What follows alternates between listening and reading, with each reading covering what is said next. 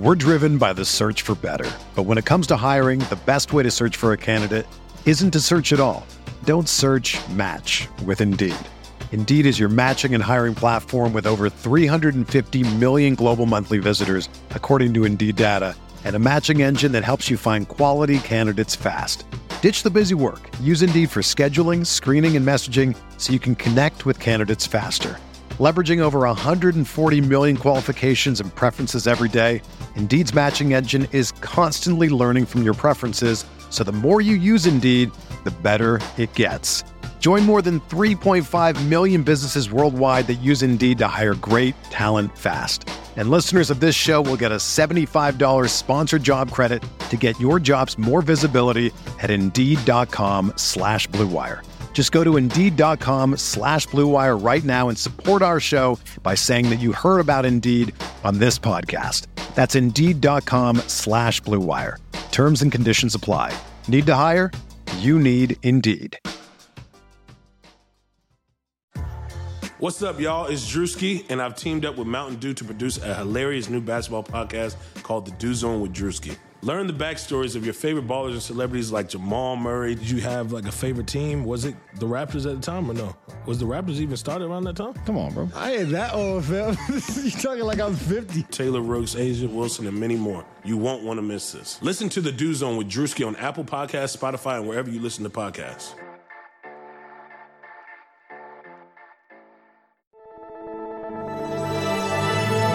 Blue Wire.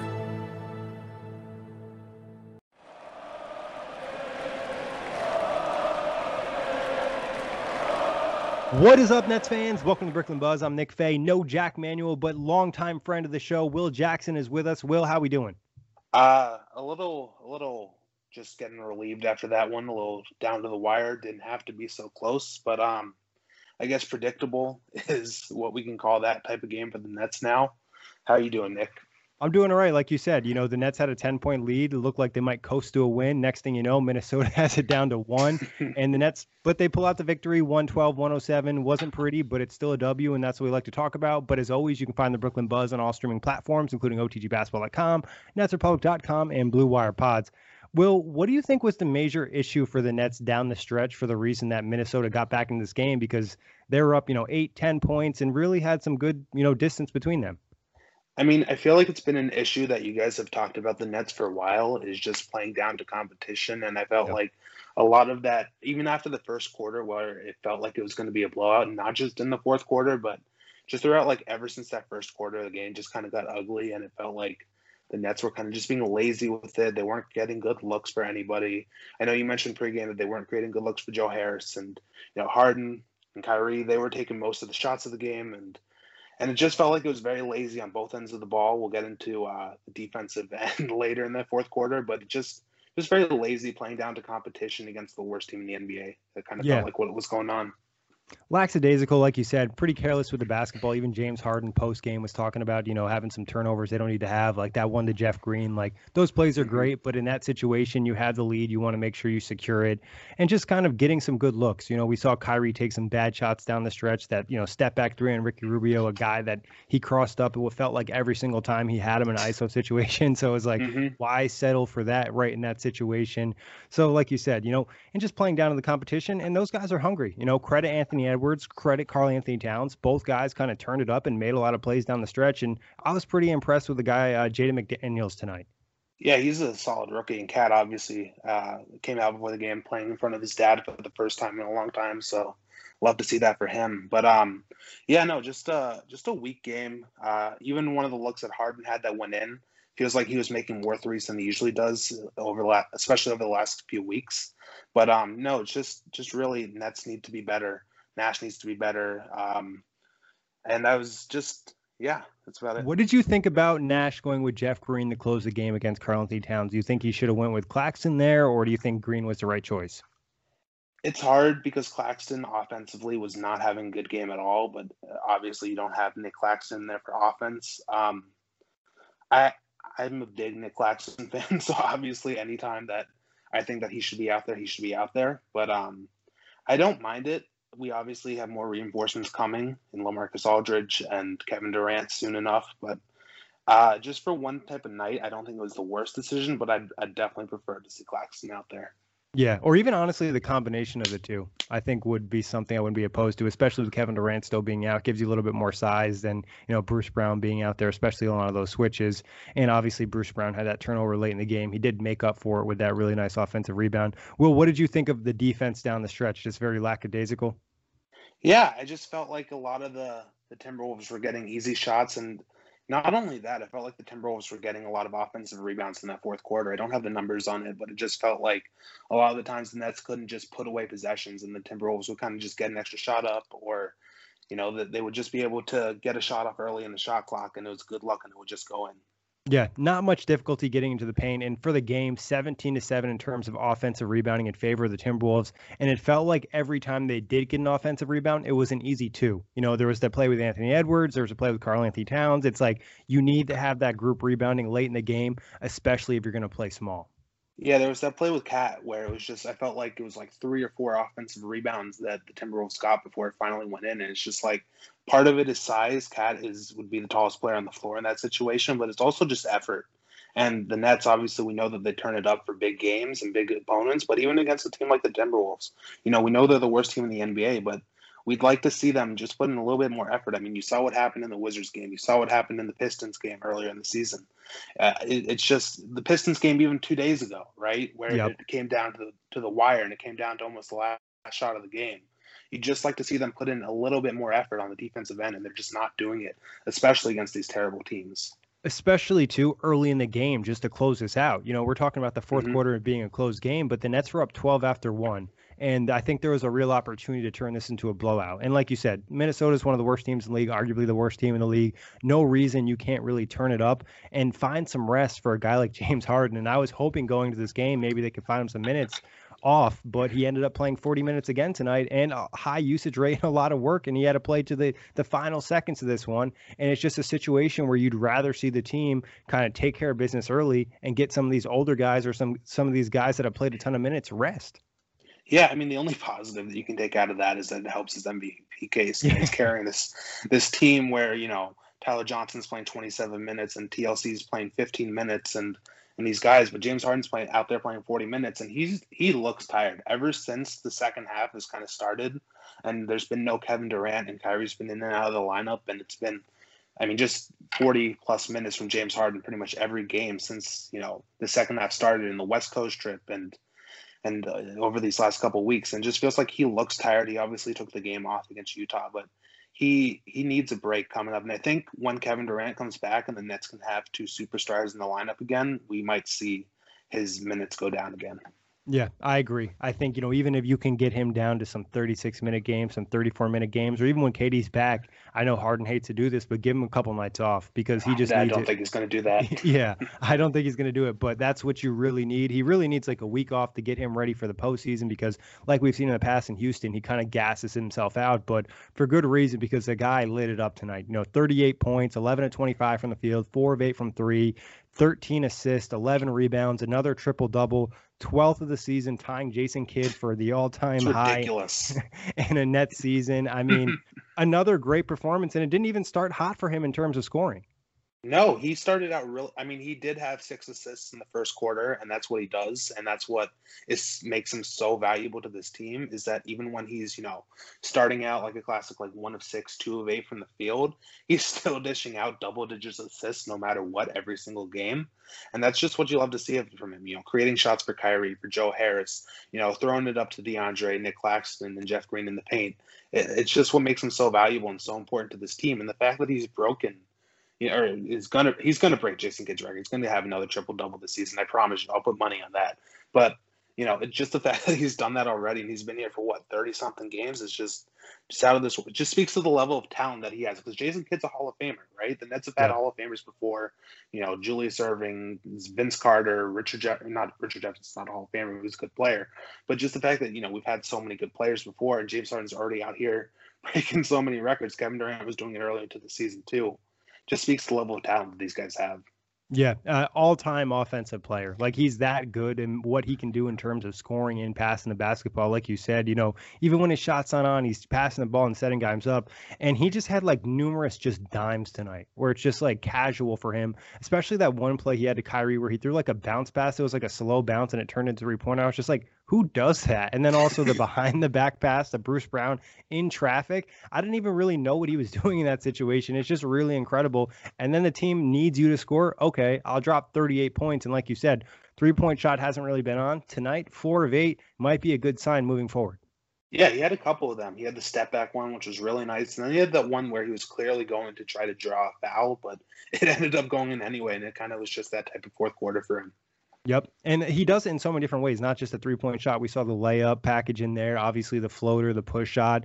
And he just had Karl-Anthony Towns kind of frozen at so many different points in this game because he didn't know if he was throwing the lob or throwing the lay-in. And I thought, you know, honestly, he had some really nice success with DeAndre Jordan this game. You know, some of that's Minnesota's defense being mm-hmm. horrendous, but D J was able to just find dunk after dunk after dunk.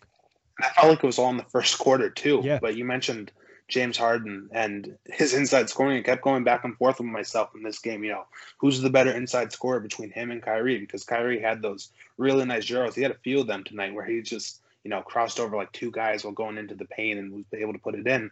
But then James Harden, you know, as like you said, you know, sometimes confusing Minnesota with trying to put it up, and you don't know if he's passing or putting it up. And no matter what, I think James Harden doesn't even know yet. When he starts to drive and he starts to go up with it, I don't even think he knows what he's doing with it yet until like the last second. It's like, oh, I, I can put it in. All right, let me put it in right here.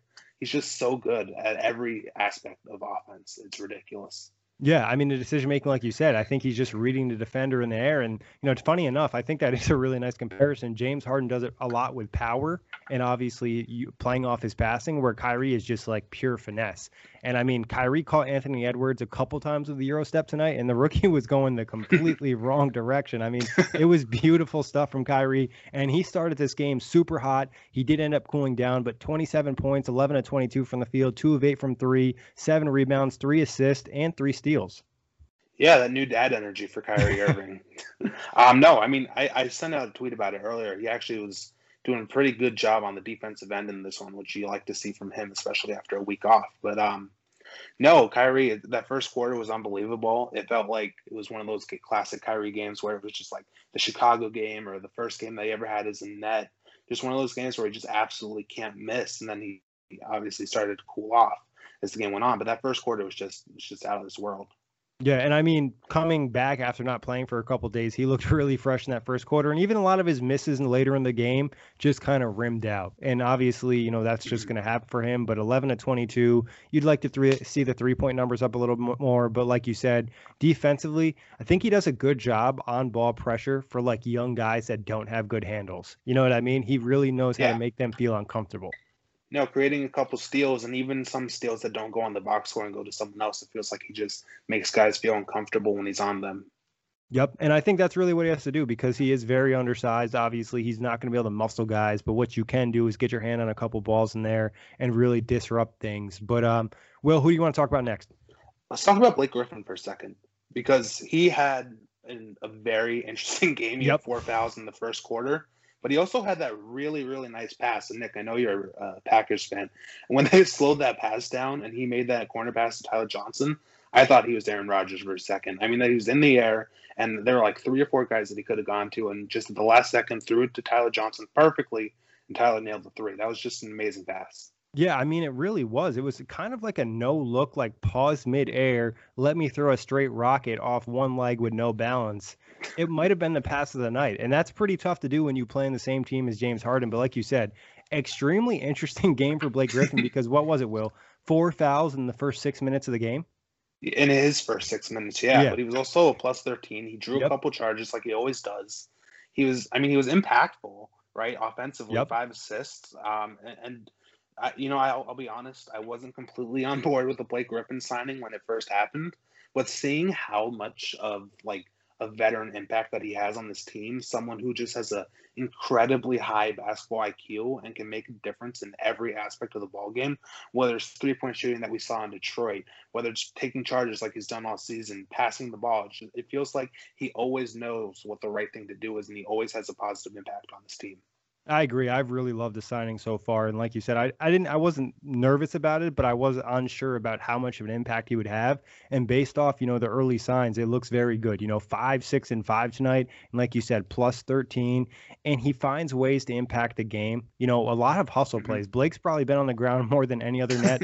Some of maybe that Bruce is him. Brown. Maybe Bruce Brown. Maybe Bruce Brown, yeah. Obviously, maybe something with that Detroit water over there, those guys. But um, I really like the chemistry we're seeing between Blake Griffin and James Harden. You're starting to see some real cohesion. There was a play in the fourth quarter where passed the ball to Blake. Blake went to a little post up, gave a dribble handoff to James Harden, and ended up getting him a nice three. So I think just some of that chemistry is just going to unlock different things for the second unit. And like you said, Will, the basketball I Q really sticks out. Yeah, no, I mean, you you speak about the uh, the chemistry with Harden. I, I remember a quote coming out that James that uh, Blake Griffin said that he was really excited to play with James Harden for the first time in his career, and that those two have been talking about playing with each other for a while. It's just it feels like a lot of, especially the veterans, and I'm excited to see what LaMarcus can do in that aspect too. When we can talk about him a little bit later, but it, it just feels like Blake Griffin, and even with Kyrie Irving, and I'm excited to see what he can do with Kevin Durant too. It just feels like, you know, he. He always knows what to do. He always knows where to be, and he always knows what the right play is. Yep. And I feel like we're starting to see chemistry develop with him and Kyrie. There was a couple incidents in the game where they just kind of weren't on the same page, but that's going to kind of come with more reps on the floor. And obviously, Blake's mentioned this a couple times. The Nets haven't really had many opportunities to practice, so it's kind of tough getting a feel for your teammates. But let's talk about some of the other bigs. We kind of touched on Nick Claxton earlier. Offensively, he struggled in this game, but defensively, he still did his thing. And it feels like he does that every single night. Five rebounds, three blocks, and only put up two points. Yeah, and oh God, the difference between him and DeAndre Jordan when it comes to guarding a big man like Karl-Anthony Towns is just astronomical. I mean, yep. You don't even have to be like an like trying to analyze the game to see the difference. You could just be a casual fan and see, oh, Nick Claxton, he's going out there and he's guarding Cat on the perimeter, while DeAndre Jordan is kind of kind of locked in the paint a little bit more, and he just can't move as well laterally, vertically. DeAndre Jordan's just kind of just like an anchor down there in the paint.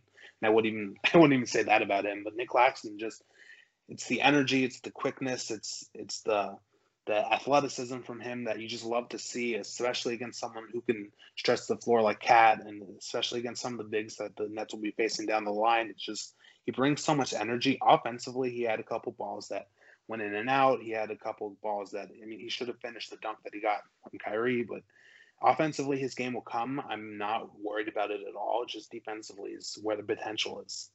Yeah, you know what he needs to learn offensively is that stopping is actually to his advantage. He tries to constantly outrun players, and then when they start to recover, they're able to get back into the play. A couple times tonight, mm-hmm. he he got the step on guys, and all he had to do was kind of hit him with a quick pump fake and probably would have had an easy lay-in. Obviously, being a young player, you're a little bit overzealous is pretty common, but like you said, defensively, I absolutely love Nick Claxton. I think that he has an argument for being the best defender on the Nets already at his age, even better than Kevin Durant because of some of the tools that he has. He's just extremely fluid. His body just is so smooth, and, you know, switching off to different players and guarding guards in this game. And it even you'd started to see that, like, some of the guards are like, oh, actually, I can't attack this guy one-on-one. I'm not going to do it. You saw Anthony Edwards try it once early in the game and didn't go back to it later on because Claxton's starting to get kind of a reputation, and he's just a lot to deal with. He's just moves his feet so well, and the length is just impactful. You know what I mean? Even when you think that yeah. you have a step or you have a lay-in, he's able to kind of get his hand in there. Every time I see him contest a shot, I think that it's going to be a miss. Yeah, and I saw someone put out a tweet on it about it today. I think it was Matt Brooks who said, like, you know, teams are starting to move away from yep. Nick Claxton, and that, you know, earlier when he was first playing against, you know, Houston and San Antonio, those games when he was doing really well, teams were kind of attacking him a lot more, and they were, you know, they were getting punished for it. Well, I feel like the last couple games, the teams have kind of been moving away from him. Trying. We're driven by the search for better, but when it comes to hiring, the best way to search for a candidate isn't to search at all. Don't search, match with Indeed. Indeed is your matching and hiring platform with over three hundred fifty million global monthly visitors, according to Indeed data, and a matching engine that helps you find quality candidates fast. Ditch the busy work. Use Indeed for scheduling, screening, and messaging so you can connect with candidates faster. Leveraging over one hundred forty million qualifications and preferences every day, Indeed's matching engine is constantly learning from your preferences, so the more you use Indeed, the better it gets. Join more than three point five million businesses worldwide that use Indeed to hire great talent fast. And listeners of this show will get a seventy-five dollars sponsored job credit to get your jobs more visibility at Indeed.com slash Blue Wire. Just go to Indeed.com slash Blue Wire right now and support our show by saying that you heard about Indeed on this podcast. That's Indeed.com slash Blue Wire. Terms and conditions apply. Need to hire? You need Indeed. To get away from him, not letting him, you know, switch on to guys on the perimeter, because he's just been so good at that.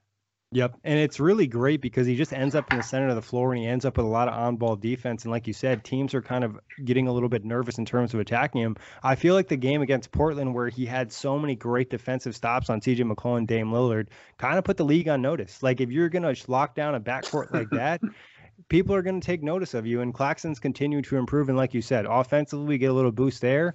Next thing you know, he's going to become an even bigger weapon than he already is. Sugar Ray Leonard, Roberto Duran, Marvelous Marvin Hagler, and Thomas Hearns. Legends, whose four-way rivalry defined one of the greatest eras in boxing history. Relive their decade of dominance in the new Showtime sports documentary, The Kings, a four-part series premiering Sunday, June sixth, only on Showtime. Nobody builds five G like Verizon builds five G, because we're the engineers who built the most reliable network in America. And the more you do with five G, the more building it right matters. The more your network matters, the more Verizon engineers going the extra mile matters. It's us pushing us. It's Verizon versus Verizon. five G built right from America's most reliable network. Most reliable based on rankings from RootMetrics second half twenty twenty U S report of three mobile networks. Results may vary. Award is not an endorsement. But let's talk a little Jeff Green. Not his best game, but still a very solid game from Jeff Green. ten points, four six from the field, two of two from three, four rebounds, one assist, one steal, two blocks, and two turnovers. Kind of filled up that entire stat line, which he does on a regular basis. Honestly, is there anything else that you could ask about him? I mean, ask of him at this point in his career? I like, would just ask know, him why he always wants to murder guys in the paint. I mean, he tried, he tried I, to I'll catch Nas Reed tonight. I mean, a steal, two blocks. I mean, this is just a classic Jeff Green game, you know, having something to fill up in everything in the box score. Perfect from three. It's just he's he's the perfect player for this team, right? Yep. He's kind of like a, a Mister Do It Everything. He can guard the five. He can guard the four. I mean, play the five, play the four, right? And he can even guard them too. But um, he's just been kind of the perfect player for the Nets all season. And when he got hurt, it was you, you kind of felt how much the Nets were hurt by that, because he's he's veteran impact on the floor, high I Q. Can hit from anywhere on the floor. He's just he's just been a, a breath of fresh air for this team, and someone who I I didn't have high expectations for when the Nets signed him, but he's really opened my eyes to how important he is to this team. And I think a lot of it is, you know, he's played with James Harden, I think, for the last couple of years, so obviously that helps too. Yeah, obviously has the, you know, played with him in Houston, played with him in O K C, uh, has the relationship with Kevin Durant, some of the other guys in the staff too. So Jeff Green, I think the leadership too is kind of a little bit undersold. Guys really respect him. And I also love the fact that Jeff Green's willing to do the dirty work. Like, you know, he is undersized. He had no issue banging with Cat, no issue trying to body guys in the paint or whatever it might be. He does whatever's asked of him. Also, pretty happy they're able to keep his minutes at twenty-one, because he's had some big minute games this season, and obviously he's a little up there in age. Yeah, obviously you want to rest him. Big minutes coming up for the playoffs in about a month and a half, I think. Yep. But he's just been absolutely perfect for this team. I, there's nothing else I could ask from.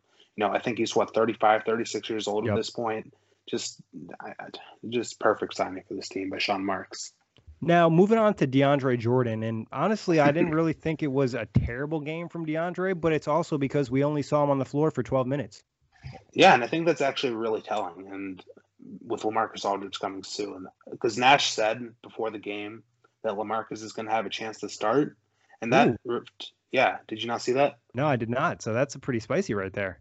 Nash before the games is Aldridge is going to have a chance to, to start. But um, Jordan, only twelve minutes. Claxton played more than him. Jeff Green closed. I think at this point, it's kind of just a, a gold watch kind of thing with DeAndre just being able to start. Just like, all right, you're a veteran. You're best friends with our best two players, right? You can you can start these games, but you're not going to play more than fifteen minutes. You're not going to close. You're not going to um, you're not really going to have much of an impact in this one, because you just you haven't been good this season. But you know what, when he plays like this, when he's, you know, catching those lobs from Harden, when he's having he's not the worst player in the paint like he was today, I think that He can provide some value to this team, but again, it's not about who starts, it's about who finishes. And DeAndre Jordan, I don't even think played much in the second half at all today. And that's what mattered to me. And that, uh, that was a better game plan from Nash than what we saw in the past. Yeah, yeah, I think he played about six minutes in the first quarter and about six minutes in the third quarter. Kind of that Golden State starting center thing we've seen in the past. And like you said, hey, that might be the right role for him. Come in, set the tone, be physical, catch a couple dunks, and then go to the bench and then kind of be there in case they need him. And I don't think they're necessarily going to rely on him much moving forward, other than maybe a couple matchups that really help him excel. But there aren't necessarily a ton of matchups just based off the way he played. And it's going to be really interesting with LaMarcus Aldridge coming in. And if he does take that starting spot for DeAndre Jordan, and that means that DeAndre's not going to play. I mean, I can't see a world where LaMarcus Aldridge starts and DeAndre Jordan and Nick Claxton both get fifteen plus minutes off the bench, and Blake Griffin. I just, I can't see a world where that happens. So obviously a decision is coming in terms of minutes for Steve Nash. So I'm also interested because obviously I think Philadelphia is coming for us in the playoffs. You know, what do they do against Joel Embiid? Because DeAndre Jordan, I don't know if he's going to be unplayable against Joel Embiid or if they're going to rather go for LaMarcus Aldridge or Nick Claxton. Yeah, it's going to be really interesting, and part of me feels like, you know, it's going to be D J versus Aldridge for that one set of minutes. I think the other guys have done enough, and they have a differential in their game from the skill set that those two have. Obviously, LaMarcus and DeAndre have different skill sets, but they are both the, the truest centers on the roster in terms of size. They're similar defensively, too. Yep, both very immobile, to be honest, which isn't but, necessarily... You know, LaMarcus, LaMarcus has the added bonus that he's a solid three-point shooter, or at least he has been for the past few years, and I think that's going to add a lot of a lot of value to the Nets. I mean, imagine if DeAndre Jordan can shoot thirty-five percent from three, and just the difference that that would have made this season. Yeah, one hundred percent. And I mean, uh, even obviously some of the other stuff with LaMarcus, we'll touch on him a little bit later. Um, let's see. Anybody else in this game? I guess let's talk Joe Harris. It feels like every time Jack misses a Brooklyn Buzz, Joe Harris has a rough game. And tonight, you know, seven points. It's not points. a coincidence. It's not, yeah, it is not a coincidence. Seven points, two of six from the field, one of three from three, two of two from the free throw line, six rebounds, one assist, two steals. It wasn't a terrible game from Joe. It just wasn't very impactful offensively. And if Joe Harris is playing thirty minutes, I want him to have more than three three-point attempts. I think that's where I'm at with him, right? It, it could be James Harden and Kyrie not creating enough looks for him. It could be the other team defending him pretty well. I remember a possession in the fourth quarter where Joe Harris was going to get off the three, but then he pump faked and the shot clock ran out on him, yep. and he couldn't get a shot off. It's just one of those games where it's like, especially playing with Bruce Brown and DeAndre Jordan in the starting five, you need more shots for Joe Harris. Agreed. And I think also, like you said, it's a combination of the team. I think it's a combination of Joe. He also could be a little bit fatigued, too. He's up there in minutes in terms of, you know, players on this team.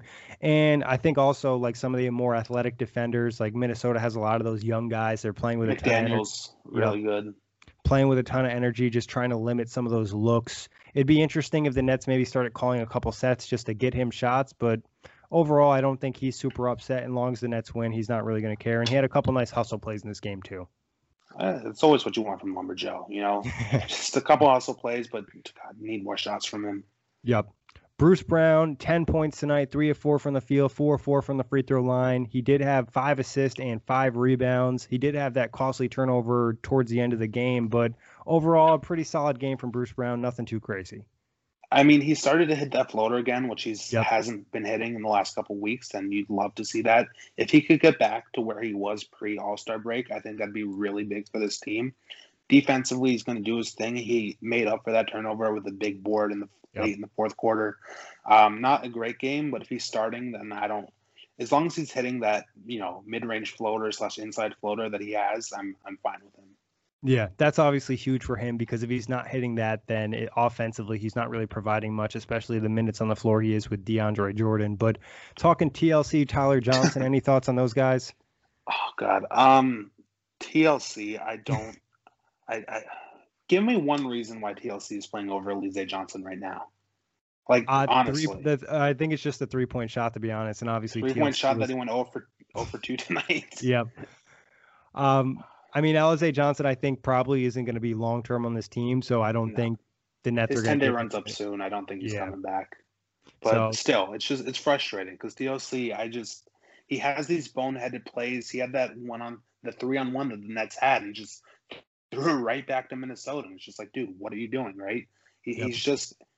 I, I, he has moments where he looks like he's an elite three-point shooter, or he can be at least a solid three and D guy in this league. But then he has moments where he really just looks like the worst player in the N B A, and it's so frustrating that he's playing, you know, fifteen minutes a night on a team that's supposed to be battling for the one seed. Yeah, I think, though, honestly, the thing with T L C is he just lacks a feel of the game. Like, he just doesn't have the basketball instincts that you get from playing a ton of basketball. I don't know a ton about his background, but that's something that I would look to. And, you know, honestly, with Kevin Durant's back, T L C's not going to get any minutes. And honestly, even maybe when Landry Shamet's back, he might not get any minutes. I mean, when all three, Aldridge, Durant, and Shamet back, are back, I mean, someone's going to be losing minutes that's besides just T L C, and I'm going to be interested to see what that's going to be. Yeah, I mean... It, it should be a pretty intriguing. It'll be DeAndre. Yeah, definitely. I think Tyler Johnson's minutes could be in question a little bit too, maybe even Bruce Brown, depending on what they go. It could be different matchups. Also, I think, you know, Steve Nash will look at resting guys. But any other areas of this game you want to touch on, Will? Let me think. Um, no, I think Tyler Johnson was solid in his uh, twenty-six minutes, twenty-seven minutes. He, you know, you're not asking much from him. He's kind of just the backup point guard right now. And if he's, you know, he did go one of five from three tonight, but he wasn't awful. He wasn't awful enough for me to like notice him being awful. So just solid game from him. Solid pregame outfit too, if you saw that. Yeah, he's a scrappy guy out there. I think that's what you appreciate with Tyler Johnson. Even when the shot's not falling, you can count on him for making play after play, in which he typically does make. Just a lot of hustle plays. He boxes out. He's willing to battle with the bigs. But overall, you know, just touching on this game, Nets just didn't play with enough effort throughout the game. There was an opportunity for them to blow this one open, and they didn't. They had a lead as much as seventeen, couldn't turn that into twenty-five and get the guys some rest. That's what I think the next step is for this team coming against some of these bad teams. You know, we have Houston coming up. We're going to face, obviously, some more bad teams throughout the season. Blow these guys out, get more reps for the young guys, and also get some rest for your starters and your stars.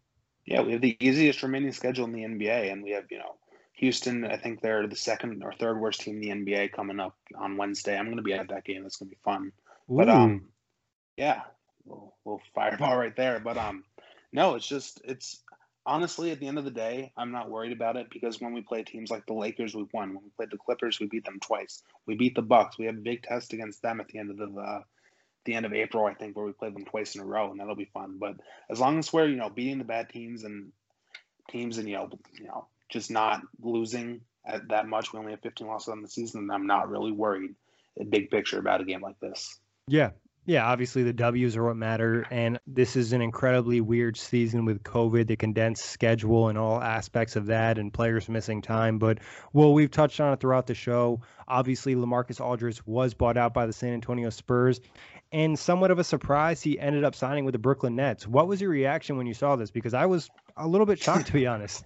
Uh, I was working, and I mean, when I when I when the notification first popped on my phone, and I kind of had to do a double take, like what? Like we signed who? Because I thought it was a lock that he was going to the Miami Heat, honestly, because yep. that's been the rumor forever, and they kind of need someone like him. But he he chose Brooklyn, and I think that says two things: one, the Nets are not committed to DeAndre Jordan long term at the center position, and two, is that every vet who gets bought out, almost every vet, sees the Nets as the clear title favorite. Blake Griffin said it. LaMarcus Aldridge said it by signing here over more playing time in Miami, right? It, players see the Nets as the clear favorite for the title, and that speaks volumes to me. Yeah, I mean, credit to obviously the superstars in the team. I think Kevin Durant probably did a lot of recruiting here. They have the, the ties to Texas, so that could have probably played a factor in this one. But Sean Marks and what he's done with the organization and making it a destination, because it's not only the star players, but the overall, the organization and all the aspects of it, I think it really has a good name in the N B A. And like you said, every single buyout player has essentially been linked to Brooklyn. Like, even the guys that they haven't even signed, like there was talk about Gorgie Dang being t- uh, talked to by the Nets, and obviously the Andre Drummond hype was there for a while, but they are just becoming that team, and obviously players around the league talk, and there's a lot of excitement surrounding the Brooklyn Nets, and we probably haven't even seen the best of their basketball because, you know, the Scary Hours Big Three has hardly played any minutes together. Five games together, and even...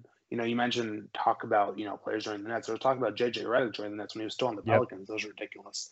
But no, just basketball-wise about LaMarcus Aldridge, he's, I think, thirty-six, thirty-five at this point, so I'm not expecting a whole lot from him. But I think we're also going to see a lot like what we saw from Blake Griffin, what we talked about earlier, right? High basketball I Q. He's been around the league for a while, underrated passer. He can shoot the three. And I'm interested to see if the Nets will play him and Claxton together. because Aldridge can shoot, and you obviously don't want to play like someone like Claxton and Jordan together, unless it was that weird five minutes against Utah where they play every big at the same time. But um, other than that, like Aldridge and Claxton together, Aldridge and Griffin together is a possibility, Aldridge and Green. There's just so many ways that Nash can go with this, and I'm really excited to see what he can do. I mean, LaMarcus Aldridge, Nash, I told you, Nash said before the game that you know, he's going to have an opportunity to start on this team potentially. So we'll see what happens and what the lineup will look like when Kevin Durant's back. But it's going to be a fun time to see what, you know, just another former All-Star that this team can bring in and see what, you know, Nash can do with it. Yeah, I mean, twenty eighteen, twenty nineteen, he was an All-Star. He's obviously fallen off a bit, but I think motivation is a huge factor. And you talked about it. We've seen Blake kind of look a little bit recharged since coming to Brooklyn. I think some of that is the performance team, but also it's playing for something. Like, no disrespect to San Antonio, going to the season or the last two seasons, best case scenario was a first-round knockout. Now he has an opportunity to really win a championship, and I think that could provide some extra motivation. And talking about his offensive game, like you mentioned, Will, you know, the three-point shot is there. He's been able to knock down the mid-range since he's gotten into the league. I think an underrated aspect of his ad as well is his touch inside. Like, this is a guy that can finish inside. He doesn't just need to dunk the ball, and that can be a huge, you know, benefit for a guy like James Harden. Just kind of drop the ball off to LaMarcus Aldridge, easy little lay in there, because he is still a big body at six eleven, has some real size. The question mark with him is defensively. You know, he's looked pretty bad over the last year or two in San Antonio, has to play a lot of drop coverage. I'm going to be intrigued if he can end up switching or not. But if he can provide at least high energy on the end of the floor in short spurts and rebound the uh, rebound the basketball a little bit better than he has over the last season, I think it could be a nice boost. I don't necessarily have high expectations. I think I have higher expectations for Blake Griffin, but I'm intrigued by LaMarcus Aldridge and what kind of spark the Nets could give him. Just ridiculous that Harden has another option inside. I mean, the Nets are really doing a great – Sean Marks especially is doing just an absolutely fantastic job just building this team around his superstars. You know, you see times when, like, superstars come together and it's kind of just those guys playing together and the team's not really built around them. Sean Marks has really done a great job of just building around Harden's skill set, building around Kyrie's skill set, building around, you know, Kevin Durant and guys that can finish inside and guys that can, you know, play solid defense on the perimeter. It's just been, it's, it's going to be amazing to watch when this team is fully healthy. Yeah, one hundred percent. And I think I heard this on the Dunker Spot podcast, just talking about the versatility in which the Nets have. You know, they essentially have a counter for every single matchup in the N B A because they have an assortment of bigs. They have an assor- assortment of superstars. You know, just so many different options on this team and so many different elements for Steve Nash. I think the intriguing thing is, is like, how much is Steve Nash going to be able to figure out about this team before the postseason begins? Because the more he's able to figure out, the more tools and counters he'll have going into the postseason. And LaMarcus Aldridge could be part of one of those tools or one of those lineups. And you kind of brought this up earlier, Will. Do you think that it's likely that he'll take DeAndre Jordan's spot? Or do you think maybe even somebody else in the center rotation could end up getting the starter spot, not being DeAndre or LaMarcus Aldridge? Well, when I'm at the game, I'm going to start a start Claxton Chan. I will tell you that for sure. I don't think Claxton's going to start. I don't think Jeff. So I'll tell you why I don't want Claxton to start is because I don't want him to take the wear and tear of the early minutes of a game, because that's when you mm-hmm. typically see those big centers, those bruisers. And I right. want to I want to keep Claxton fresh. I know a lot of people have talked about playing him thirty plus minutes. I don't think physically. He's not ready for that yet. Yeah. Yeah, exactly. Maybe next season, but I want to I want to kind of almost keep that body safe for the postseason, because I really think Claxton is one of the biggest tools in this roster defensively. Yeah, and you talked about going back to the starting center. Uh, we saw earlier in the season when the team was fully healthy, Jeff Green started a lot of games at the five, yeah. or at least a good number of games at the five. I think Nash could definitely go back to that depending on the match. Like you said, it's all matchup dependent, right? If we're going up against a team that has, like, you know, a good shooting center but not so dominant inside, then yeah, obviously, like, they're probably not going to start DeAndre Jordan that game, right? But yep. It's just going to be all matchup dependent. It's going to be really fun to see what he does. I think it's and it's going to end up being Aldridge, if I had to guess, just Nash. Nash even bringing that up in the first place says a lot, but um, I really think that DeAndre It really Jordan, does. I really I've, don't I've, think DeAndre. What you say? Go, go ahead, Will. No, go ahead. Uh, no, I was just going to say I, I just I don't think DeAndre's rotational minutes are long for this team. Yeah, I mean, I think they've given him opportunities. And the thing with DeAndre Jordan is some of it obviously is his age and him being a little bit washed, but a lot of it is just effort, because we've seen him have good games this season where he's locked in, he plays with good mobility, makes the ro- right rotations, and his head's in the game. But then there's plenty of nights and possessions where it's like, man, what are you doing? Everybody else in the defense knows what they're doing, but not you. And like you mentioned earlier, he's supposed to be the defensive anchor. He's never been that for Brooklyn, though.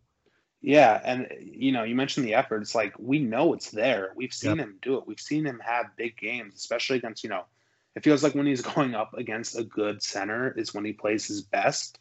It's just that we don't do that too often. And he's just blown his opportunity too many, even not only defensively, but offensively.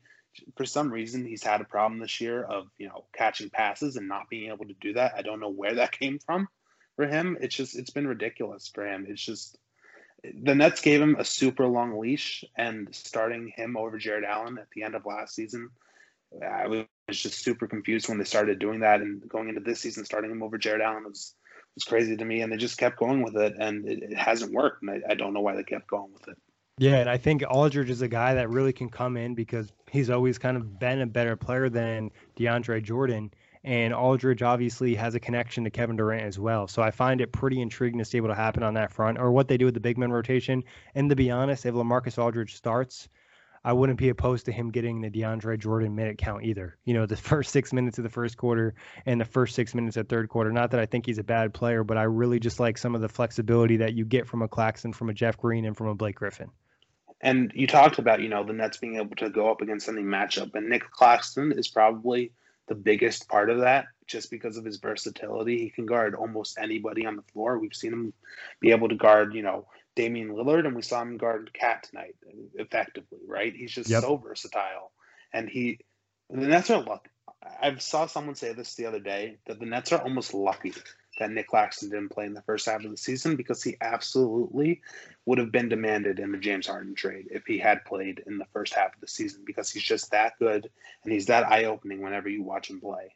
And one hundred percent, and obviously, you know, Claxton is just a difference maker, obviously, for the Nets this season, but it's also a young piece that they have moving forward. And I know people have talked about him being a trade piece, but even just keeping yeah. him on the roster, there is plenty of star potential. And I think offensively, we haven't seen much, but there's a lot he can do on the end of the floor when he kind of gets his game a little bit more refined.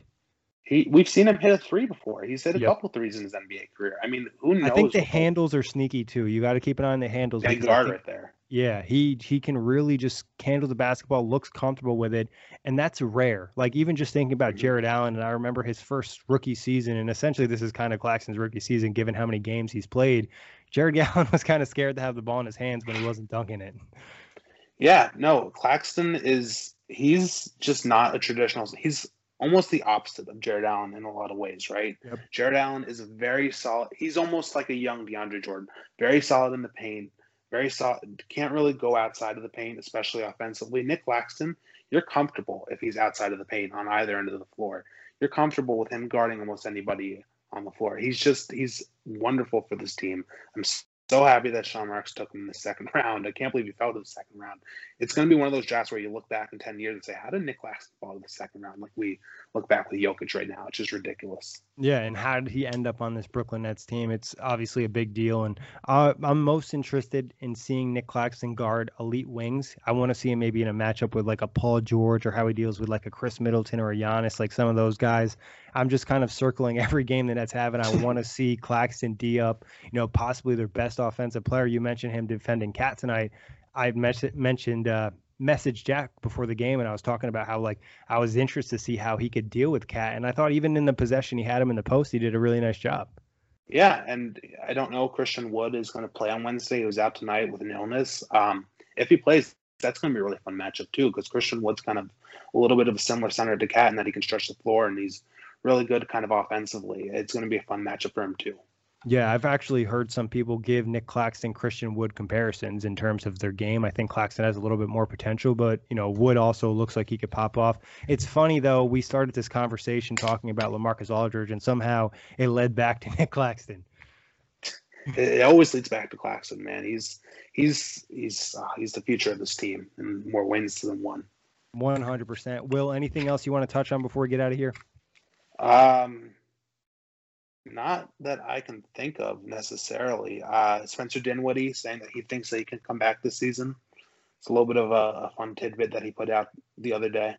Yeah, so, it, lo- Spencer wants to be a scientific study. I mean, he really wants to set the record for an A C L return for a professional athlete. Obviously, he could do it. Yeah. Right. It helps that it was a partially torn A C L and there was no structural damage. And I mean, the way his rehab is going, it's been incredible. But Will, big thanks to you for hopping on. Big thanks to everybody for listening, and enjoy the game against the Rockets and find the Buzz on all streaming platforms. Nobody builds five G like Verizon builds five G, because we're the engineers who built the most reliable network in America. And the more you do with five G, the more building it right matters. The more your network matters. The more Verizon engineers going the extra mile matters. It's us pushing us. It's Verizon versus Verizon. five G built right from America's most reliable network. Most reliable based on rankings from RootMetrics second half twenty twenty U S report of three mobile networks. Results may vary. Award is not an endorsement. Spring is in the air at Littleton Coin Company, and we want to help you brighten your collection. Visit us at littleton coin dot com all month long to enjoy fifteen percent off your purchase. With a wide selection of coins, paper money, supplies, and more, Littleton Coin Company has something for every collector's taste. Use promo code SPRING at littleton coin dot com for fifteen percent off your purchase all month long. Restrictions apply. Littleton Coin Company. Serving collectors since nineteen forty-five.